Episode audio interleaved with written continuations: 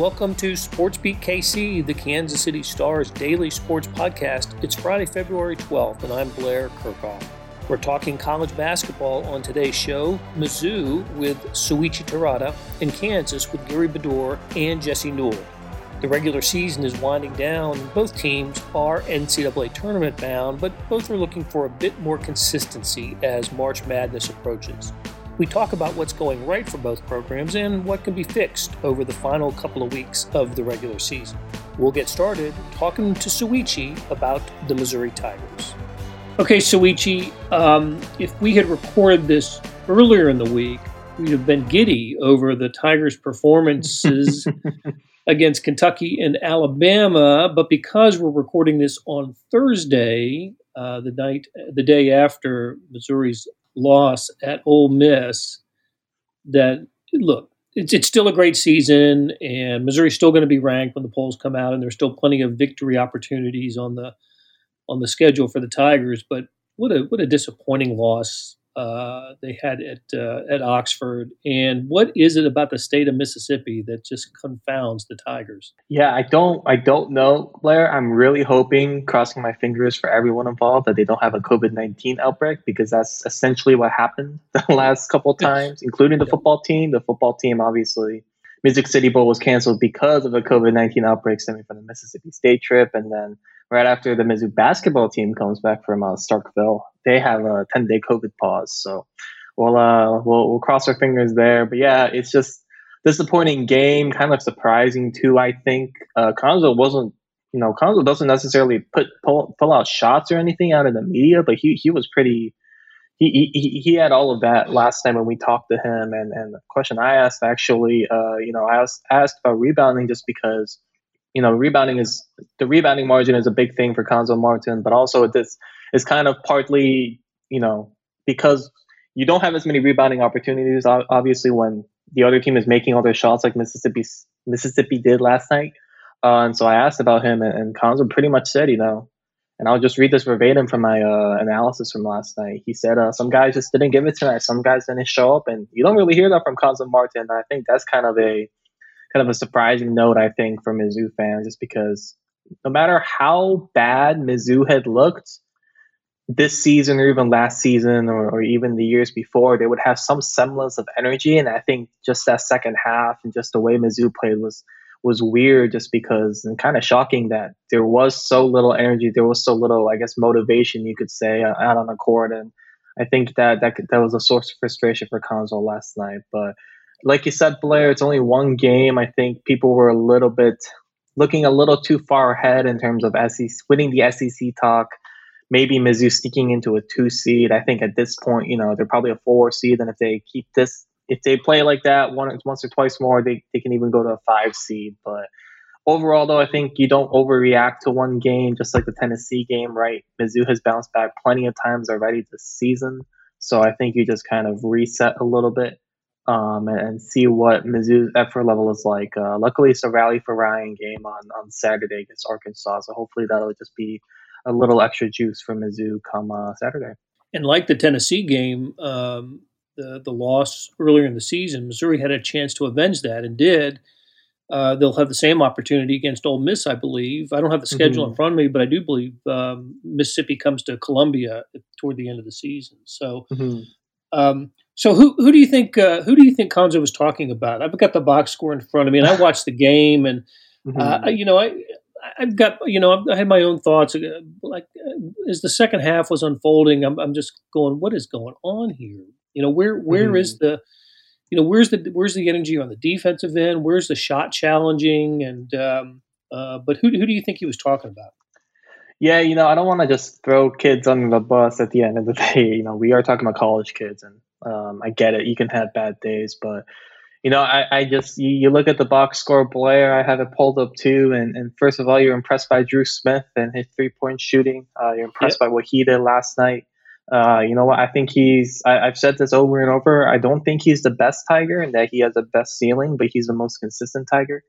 Um, and, and, that's not even close, I think, just because I believe that was a ninth straight game of double digit scoring for Drew, And, and his three point shooting, five of nine, is obviously splendid. But um, you know, to answer your question, I really do think it comes down to Xavier Pinson and Jeremiah Tilmon. I mean, Tilmon only had four field goal attempts, and I remember early in the game, uh, it was I, I want to say like midway through the first half, I was like, huh, Jeremiah hasn't been getting that many touches. What's up with that? They should feed him more just because they shot so many jumpers and three pointers to start. And I was like, I don't know what's up with that. Um, and that was midway through the first half. And I looked at the box score and I was like, two for four. You know, that's not great. You want to get Tilmon a little bit more involved, but, you know, maybe he gets it going. You flip to that second half box score. He didn't attempt a field goal. He went over 2 from free throws. Like, and he only had one rebound. Like, that can't happen from your senior big man. And I think Jeremiah Tilmon will agree with you. Um, at the end of the day. And I'm pretty sure, I'm sure he's heard it from the coaching staff. And, and you know, we've seen that motivational style tactic work. Actually, I remember Cuonzo kept going back to that Bradley game for Jeremiah and halftime, and Jeremiah just wasn't playing well. And obviously, he had that great second half, including the game winning and one basket. And it's just, you look at the box or you look at the effort, and I just I, and you you see he only played nine minutes in the second half, and you just kind of feel a little bit disappointed. Um, obviously, one bad game, like I said, doesn't make up for a season. And Xavier Pinson just Cuonzo said it himself. He just wasn't attacking the basket as much. You know, you'll have a night like you know.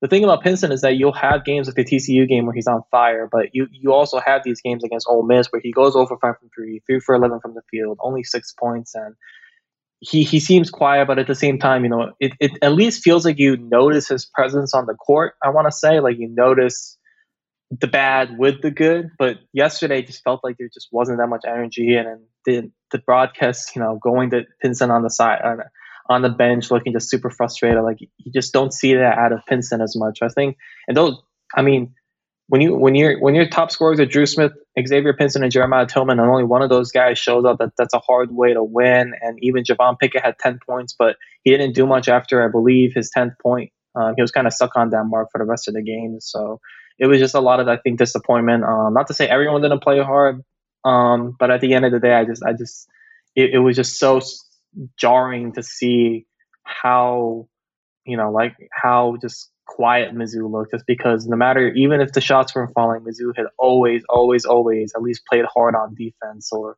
played hard elsewhere on the court, and, and none of that was there on set on Wednesday.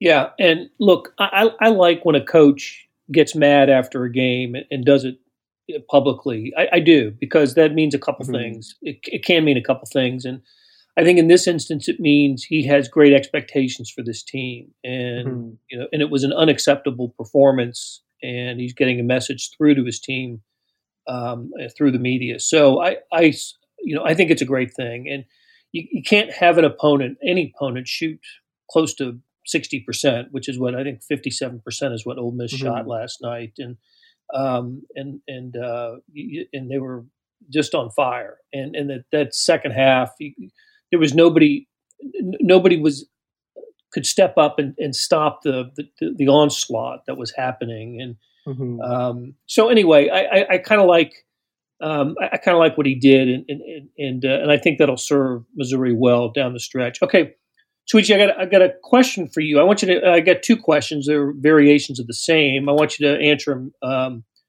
uh, kind of briefly here. So the first question is: When Missouri plays well, this happens well, it's not a question really. It's more of a fill in the blank. But when Missouri uh-huh. is playing well, this is what happens. So what happens when Missouri is playing well? Um, is this like an offense defense thing? Can I get a hint? No, I, I, I want your. I, I, need your. I need your expertise on this. When, when they when they've been at their best this year, you know, beyond the obvious reasons, you know, Tilmon's development. Um, I think Pinson has done a great job, sort of assuming the con- controls of this team, being the mm. you know, being the pilot. But I, I, I, don't know when when I see Missouri playing really well, I think they're getting contributions from a lot of people, and mm-hmm. and and when I didn't see a lot of that last night. So what you, you have seen them as much as anybody and been in. Um, you know, covered all of their games. What, what, what am I missing with Missouri when um, when they're at the top of their game, when they get a 20 point lead on Alabama with six, seven minutes to play, what, what have mm-hmm. they done? Yeah, yeah. Well, Blair, I thought this was like a, I thought you had like a, like a very um, like a super specific stat for me, so that's why I asked. Um, thought it was like a guessing game, but yeah, that's a good point. Uh, my initial reaction actually on that same day was I actually thought you were going to point to the fast break points because Mizzou had none last night, and I think that's a little unacceptable, uh, especially after 20 fast break points against Bama. But yeah, Blair, that's that's a great point you make, and and that's the thing that I've been kind of fascinated by this team in the sense that you can have Xavier Pinson and Jeremiah Tilmon score 12 combined points, six apiece, and, and you can still weather that storm just because you have so many guys. You know, usually in that instance, you'll have Drew and maybe a Mark Smith going off, and then you have a Javon Pickett adding his own 10 like he did, and then you have a Kobe Brown doing his thing. And I think Kobe played okay last night, not his greatest game, and I think he'd admit that. And that's the thing, you, you didn't get that too much last night, and I think that's kind of that was essentially the downfall too. And then you know, the fast break points, I think, goes back to the defense. And I wrote about this just because all of Mizzou's miscues, it felt like last night, started on the defensive end of the court. And then just because when Ole Miss, I've, and Blair, I remember tweeting this out yesterday just because I was so shocked because everyone, Ole Miss came in, came into the game, the worst three point shooting team of any power conference team. And that includes, you know, the power six in college basketball's case. And people were like, "Oh, it's so typical of Ole Miss to hit their threes against Mizzou. Our luck, you know." I saw a lot of that from Mizzou fans. You know, at one point when I tweeted it out, Ole Miss was like 12 for 14 from twos. Know, it was like eight for nine on twos or whatever at, at some point in the game, and that percentage is maybe a bit misleading, honestly, just because Ole Miss kind of missed a, a few shots down the stretch when the game was already decided. So it really came down to I think just the defense, and that affected the fast break points too, just because when you're constantly having to inbound the ball because Ole Miss keeps getting points, you can't push the pace. I mean, you can kind of have a half fast break at times, but it's just not the same as as when you get a long rebound or Xavier Pinson gets a long rebound from a three and then gets can go flying down the court and and and all of those things. So I think it, it, it started on the defensive end of the court, like I wrote, and it just it, it just kind of permeated through the rest of the squad. And and I really think that lack of energy stemmed from there, which is, I think, I, I, I think that's the frustrating thing for Mizzou fans. You have such an old team, and you, you hope that they would be a little bit more consistent, but obviously we haven't seen that this season, and uh, you know, it, it's it's just one of those things where you're a little worried going into March and in the NCAA tournament, just because you know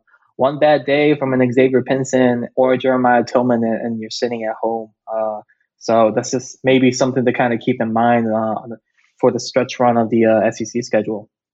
No doubt, Tilmon gets a second foul before the first TV timeout, and you're thinking, "Oh, here we go." You know, it's uh, so. The second part of this was when Missouri's playing poorly. What what, what happens? And I think you've I think you've covered uh, both of them very well, uh, by the way. So, um, okay. So uh, listen, Souichi, I th- I think this is a Missouri team that can play into the second week into the NCAA tournament. I think when we've mm-hmm. seen Missouri at its best this is a, you know this is a team that can be uh, anywhere from a I don't know two, three, four, five seed, and and uh, you know two is the high, you know the the upside, you know, the highest, uh, the ceiling, and, and five, six seed could, would be the the low point right now.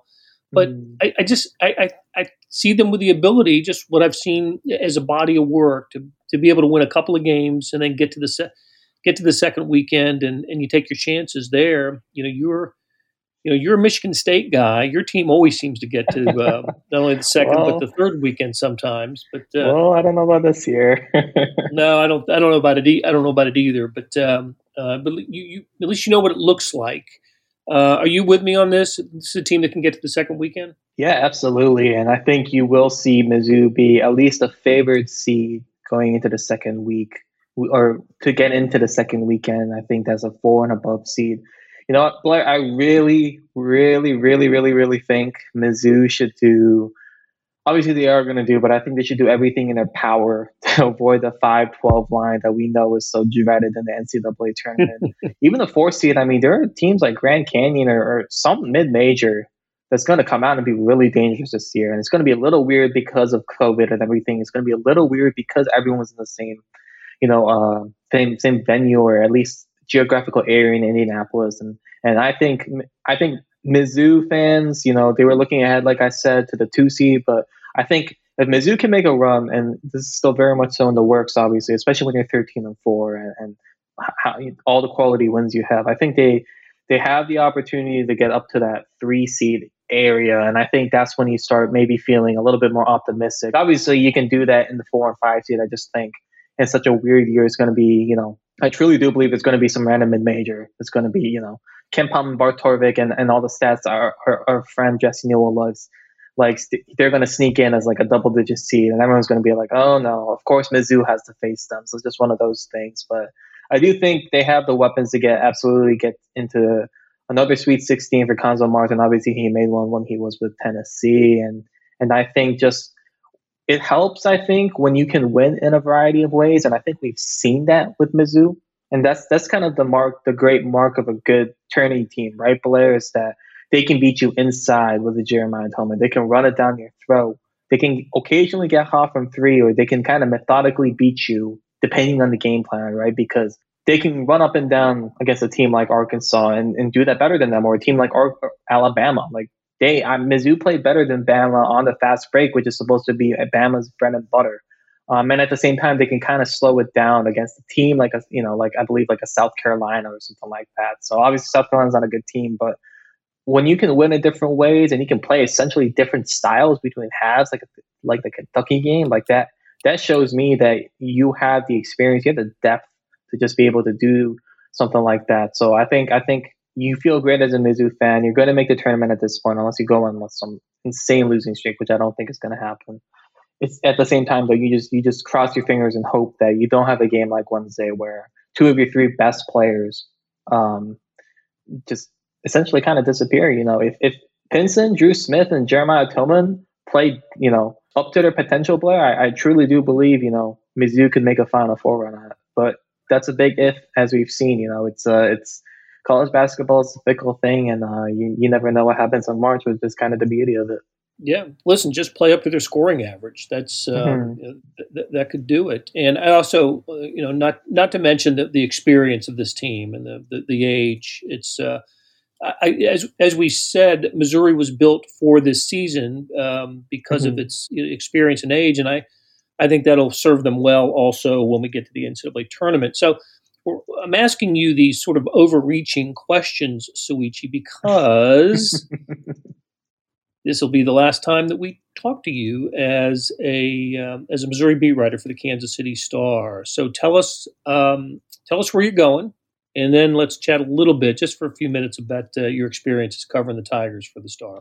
Yeah, uh, so Saturday's my last game, the Mizzou versus Arkansas game, Rally for Ryan. Kind of a cool way to go out. Um, sure it is. Yeah. Boston. Uh, I won't disclose where exactly, but I will be in Boston. Um, I will be two miles away when Mizzou football plays Boston College this fall in, in, in football, uh, just because my apartment is two miles away from the uh, Boston College Stadium.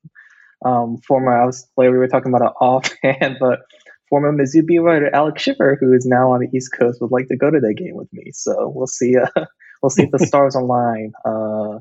But yeah, yeah, yeah. Uh, that'll it'll be. It kind of happens suddenly, but uh, you know, I'm sad I can't be on Sports BK Sports BKC anymore. But uh, I'm hoping I can make a guest appearance on the line when uh something Mizzou happens or something KC happens, uh, and it has to do with Boston it's been known to happen. We've had uh, we've had former star reporters on SportsBeat KC. So, well, you're going to be missed, Souichi. I enjoyed working with you, and even in this crazy COVID times, we didn't get to I didn't get to Columbia as much as I wanted. You didn't get to Kansas City as much as you wanted, but oh yeah. Um, uh, but you know, we did have this right. We, we were able to mm-hmm. chat weekly and uh, almost weekly during uh, you know during the football and basketball seasons, and, I, and I've really enjoyed that and, and getting to know you. And uh, you did an outstanding job covering Mizzou, and uh, you'll be missed. Yeah, it was crazy. Just um, I keep telling all my friends, it's you know more than half my time at the Star has obviously been during the pandemic, but even when it wasn't during the pandemic, Blair, I just felt like there was something going on in, on the Mizzou beat. Uh, this feels like an eternity ago, but when I showed up, the biggest news story was the NCAA infraction stuff and, and the right. appeal and all that stuff. And that kind of hung its head over everyone. And then I remember the craziest, one of the craziest weeks of my life, that news dropped on that Monday, and then Mizzou was playing in the Hall of Fame Classic in Kansas City, and that was crazy. And then um, Mizzou went down to Arkansas to play uh, the Hogs down in, the, in Little Rock on a Friday, on Black Friday, and then by that Saturday, Barry Odom was fired, and then here I am, bro, 22 year old me, a month into the job, and I'm on a coaching search, and then, um, you know, then I then it was basketball season, then the pandemic hit, so it was just it was a lot. Um, I had a lot of fun. Uh, I think Mizzou fans, you know, I feel there are only a few fan bases, Blair, and I keep and I tell people this all the time. There are only a few fan bases where you know they'll complain about being cursed and etc. etc. etc. Vikings fans, for some reason, come to mind because I did an internship in Minnesota, and Vikings fans will complain, and I'm like, you guys don't really have it that bad, especially after the Minneapolis Miracle. My long-winded right. tangent of that is, uh, is to say, I think I truly do believe something's up with Mizzou in the sense of the bad fortune and the weird timing and all that kind of stuff. Um, so I, I don't know if that's what Mizzou fans want to hear that uh, your suffering is justified, but uh, whenever I hear, you know, my good friends from, and I have many good friends from Mizzou alums just because I'm in journalism. Uh, whenever they complain, I always kind of pat them on the back and say, you know what, I, I understand what you're talking about. But I'll, I'll um, obviously exciting time on the beat between Cuonzo's team and, and, Eli Drinkwitz and all that. I'll I'll be following along from afar. Maybe go to a game this fall. Um, but yeah, I mean, I really enjoyed it. Uh, picking your brain, Blair. Picking Vahe's brain. Picking Herbie's brain. I love Herbie. Um, he's always I will forever be a great American because I got that blessing from Herbie. right. yes, you will. All right, Souichi. Um, safe travels and and best of luck in everything. Thanks, Blair. It's Kaley Cuoco for Priceline. Ready to go to your happy place for a happy price? Well, why didn't you say so? Just download the Priceline app right now and save up to 60% on hotels. So, whether it's Cousin Kevin's Kazoo concert in Kansas City, go Kevin, or Becky's Bachelorette Bash in Bermuda, you never have to miss a trip ever again. So, download the Priceline app today. Your savings are waiting. Go to your happy place for a happy price. Go to your happy price, Priceline. Hey, it's Blair. We have a special subscription offer for SportsBeat KC listeners unlimited digital access to the Kansas City Stars award winning sports coverage. Sign up now for one year of Sports Pass for access to all the sports news, features, and columns presented on the kansascity.com site, and it's only $30. That's a 40% savings off our regular rate. Your subscription will automatically renew after the initial term at 50 bucks unless you tell us to cancel. Your subscription helps support the sports coverage of kansascity.com and the Kansas City Star, and that support has never been more important. Please visit kansascity.com slash sportsbeatkc offer to get this special offer. And as always, thanks for listening. Gary Bedore and Jesse Newell are with us uh, talking KU basketball. How you guys doing today? Good, thanks. Good. Um, so we're in this odd place, right? It's Friday. It's the only day of the of the three that Kansas isn't playing Iowa State. um, Jayhawks pounded the Cyclones uh, last night at Allen Fieldhouse, and and are uh, about about the time we're recording this, they're gathering um, over in Lawrence to jump on a bus to head up to to Ames to uh, to play Saturday at Hilton Coliseum. So not only are they playing twice in three days. I noticed, and I didn't know this until this morning. The game on Saturdays in the afternoon, so they're going they're going from Thursday night to a Saturday afternoon situation. Um, how Jesse, how how rare is something like this? How unusual is it to to to play a team twice in you know a matter of days? Well, yeah, in college basketball, it's really rare, rare, uh, especially for Big Twelve teams. I know some of the conferences, Ivy leagues, have been doing this for a while now, but uh, you don't see it very often. I, you know, the game notes for Kansas said that it's happened twice in the Bill Self era. Both of those when KU's played a team in the season's finale and then played them in the first round of the Big 12 tournament. Even then, you get a little bit of a break in between uh, but what's so funny to me is that it is it is crazy rare in college basketball, and Bill Self's taking a lot of questions about it and how you handle this and how you do all these sorts of things. And yet in the NBA, which is one level up, the very same sport, I mean, that's the entire postseason. You know, you, you play a team five times in a row, or seven times in a row, or four times in a row, and, and that's how uh, they determine a champion every single year. So it, it is kind of funny for uh, a guy like Bill Self. He keeps getting asked these questions about how do you deal with you know playing back to back games against a certain team and kind of in the back of my mind, I think, well, he needs to figure it out if he ever wants to coach in the NBA because uh, that's going to be something uh, that he'd have to face uh, if he made the playoffs every single year. Exactly. It's not the same thing, of course, but it reminds me a little bit of the way the old Pac 8 and, and Pac uh, 10 used to handle their basketball scheduling, where you know UCLA or USC would go up to the Washington schools and and and play you know Washington Washington State just trade off and always be on a Thursday Saturday.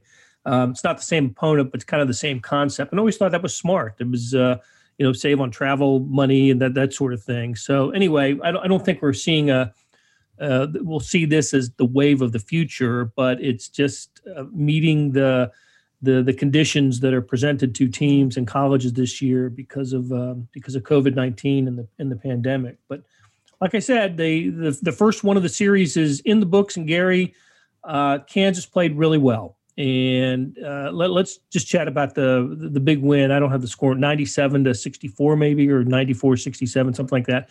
And um, one of the more decisive victories of the year for for KU and it marked the return of, of Bryce Thompson, and that's a that's a good thing for the Jayhawks.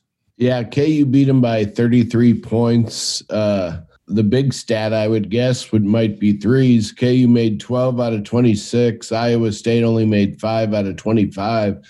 So if you're Bill Self and worried about the rematch, you flip those stats, and on Saturday it could be a different game. Maybe Bryce Thompson had eight points six the first half. He looked really good. Um, he he just looked like he belonged. He looked so good that Self kind of went to a seven man rotation and said after the game he he feels pretty comfortable maybe in the future going with seven.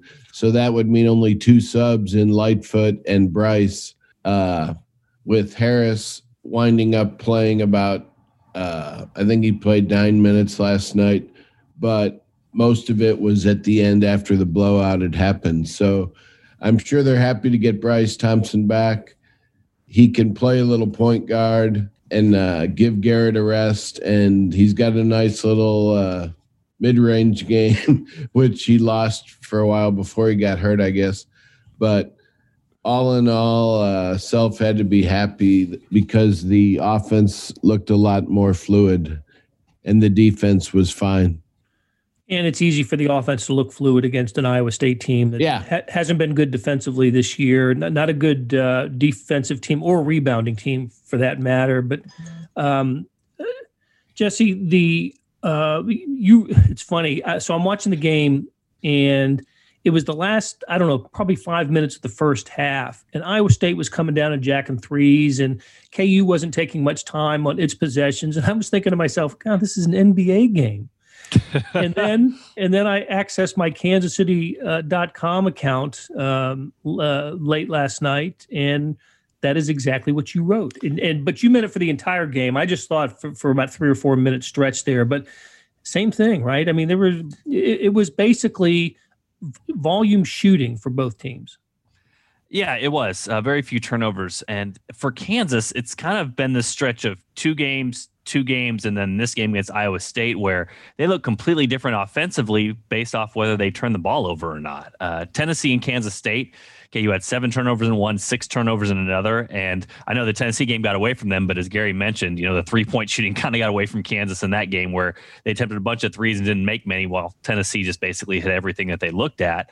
And then the next two games is West Virginia and Oklahoma State, where they complete opposite. KU was turning it over all over the place. And for this particular Kansas team, um, I, I think you kind of look at this like a scale. You know what I mean? Um, with certain coaches, you think like Lon Kruger, they want to get shot volume up. They don't care as much about shot selection, but they are going to have efficient offense because they're just going to get an attempt every single time they go down the that the end of the floor, and and that's a good can be a good way to play.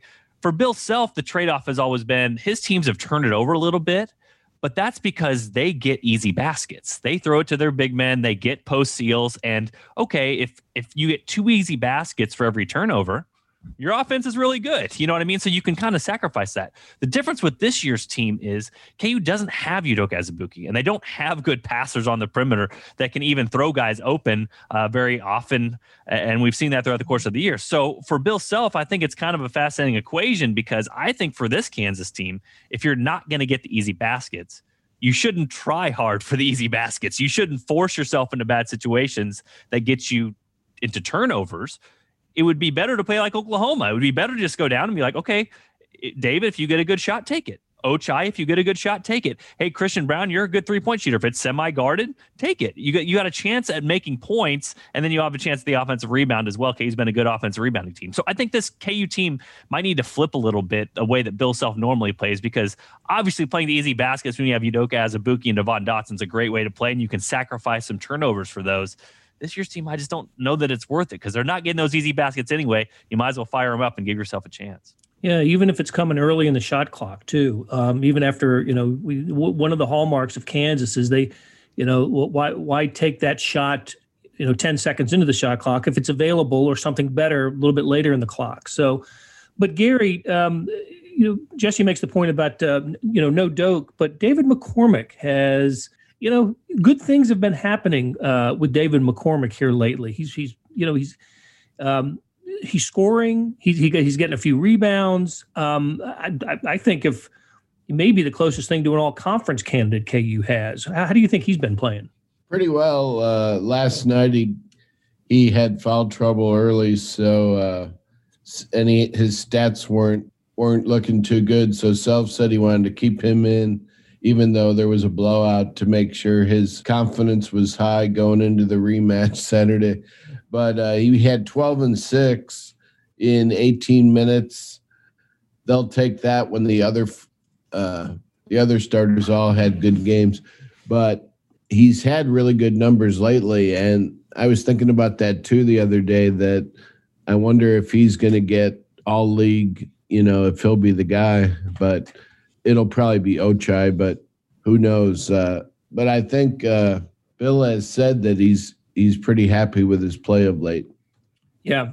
Um, okay, so let's let's think in terms of uh, in in previous years, certainly last year and almost every year before that, it, because Kansas was at the top or or bearing down on on number one in the Big Twelve. We were we you know you play the seed projection game. What uh, you know a one or two, where would they be?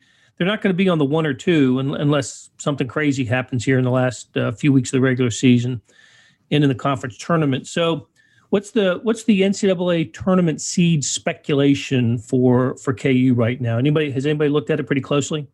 Well, I know our Pete Grathoff wrote about it earlier this week, where there was one mock bracket that had uh, from CBS Sports and Jerry Palm that had KU as a seven seed and Missouri as the two seed in their region. So uh, you want to talk about potentially fun things happening, that would be a potential fun thing happening in the NCAA tournament. Uh, yeah, this is the discussion you have, Blair. It's, it's so you know I always get in this with my AP poll vote, but it's best team or most deserving team. So for Kansas uh, and Missouri, it's kind of the different ends of the spectrum a little bit because Missouri has a great resume, but the underlying numbers don't really love them. Whereas Kansas uh, Kansas has a good resume. Um, they're sort of in the same boat as Missouri, I guess. The advanced numbers like them more than they like Missouri, but um, not much more so. So those teams are kind of on even playing ground. I would guess right now, if they played on a neutral court, K'd be about a one or two point favorite. But uh, you can kind of approximate this with some of the resume measures out there. Wins above bubble is is one of the best ones to look at, and right now KU is 18th in that one. So you project them about a five seed if you're looking at that particular resume measure. Like I said, CBS Sports earlier this week before KU had a couple victories, uh, had them as a seven seed. So yeah, somewhere around the five, six, seven range for Kansas right now. Ability to play their way up, obviously with the tough last three games they have in the regular season. Uh, but as of right now, they still have some really good wins. You know, they still have wins over Creighton at Texas Tech. The Oklahoma State win is going to continue to look good home against Oklahoma. So uh, there are still some positive things with KU. They're not even close to the bubble. I, I, had mentioned somebody talked to me about that last week. I was like, don't even start that talk. That's not even a conversation uh, with Kansas. Uh, th- that, that's not that's not where they are. They are safely into the tournament, but they are a seed that they're not used to being. And so uh, that's kind of the reality situation for Kansas right now. They're jockeying in somewhere uh, that mid range where you're looking at potentially playing a number one seed quicker than you would like to. Okay, we'll get into that topic in a bigger way over the next couple weeks. But I kind of like the idea of a uh, David McCormack, Jeremiah Tilmon uh, matchup in the NCAA tournament. So, um, okay, hey, uh, Jesse and Gary, thanks for uh, spending some time with us, and we will talk again next week. That'll do it for today and this week on Sports Beat KC. Thanks to our production staff of Derek Donovan, Beth Welsh, Monty Davis, Jeff Rosen, Chris Fickett, and Savannah Smith. Tip of the cap to Souichi Terada, Jesse Newell, and Gary Bedore for stopping by and talking college basketball. And best of luck to Souichi as he begins a new chapter in his professional career. Links to their stories can be found in the show notes and on kansascity.com. Hey, we have another deal for you. For a limited time, you can subscribe to Sports Pass for 99 cents a month. That's right, 99 pennies a month. After three months, it auto renews at $5.99 a month unless you cancel. How do you get it? You go to kansascity.com slash sportspass2020. That's kansascity.com slash sportspass2020. Do you want more than just sports coverage? Check out the entire Kansas City Star product. Sports news features, commentary, and analysis you get all the stories written by my talented colleagues, plus additional news, sports, and business coverage with the e-edition. The details for all of these deals can be found at account.kansascity.com slash subscribe. And if you're having trouble hunting down any of these offers, you send me an email, bkerkhoff at kcstar.com. I'll get you the right place. So whether it's the sports pass or the full subscription, you're getting and supporting the best sports and news coverage in Kansas City and helping us produce programs like Sports Beat KC. Thanks for listening, and we'll be back on Monday with another episode.